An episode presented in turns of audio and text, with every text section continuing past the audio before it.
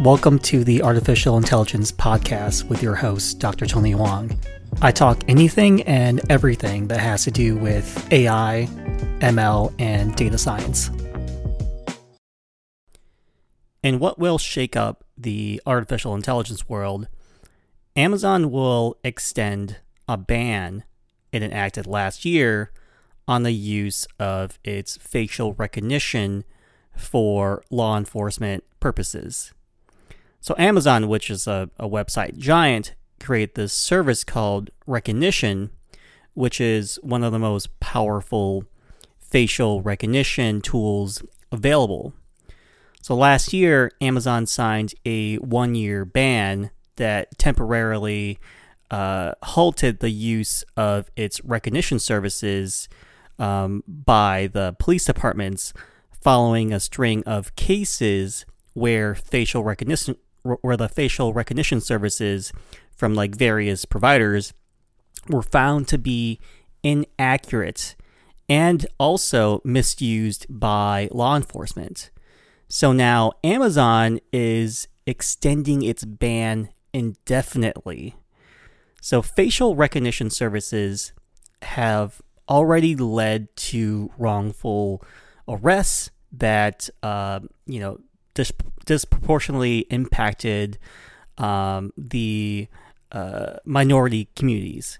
So last year, the ACLU, which is the American Civil uh, Liberties Union, filed a complaint against the uh, Detroit Police Department after black male, uh, you know, Robert Williams was arrested on his front lawn as his wife uh, Melissa looked on with his daughter um, following a misidentification by a facial recognition system.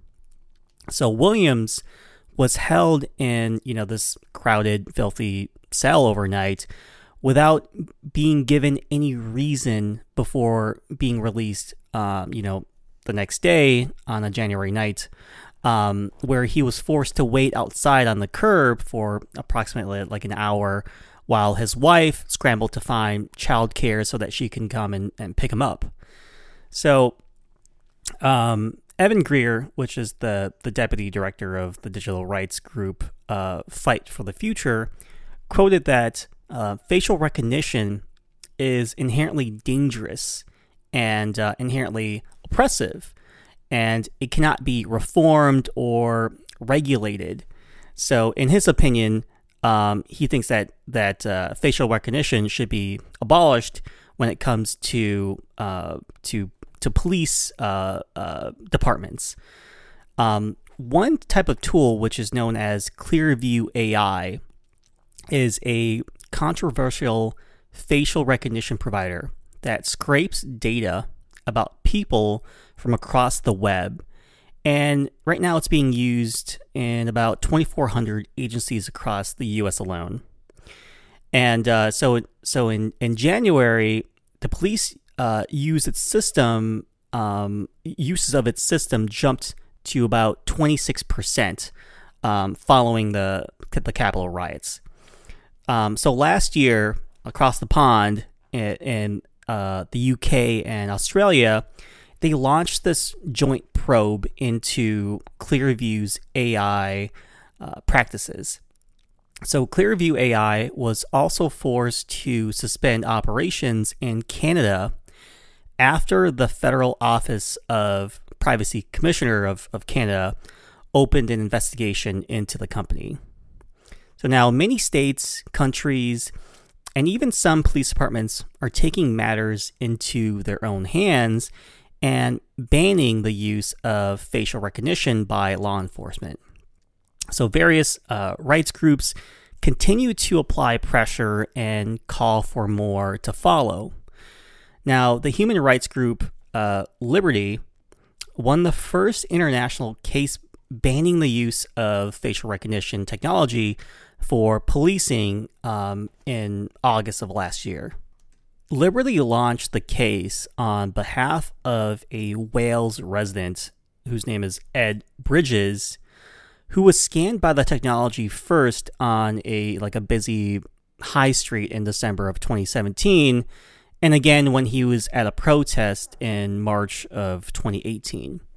So, following the case, the uh, the Court of Appeal ruled that South Wales police, um, the, their use of facial recognition technology, breached uh, privacy rights as well as data protection laws and um, equality laws.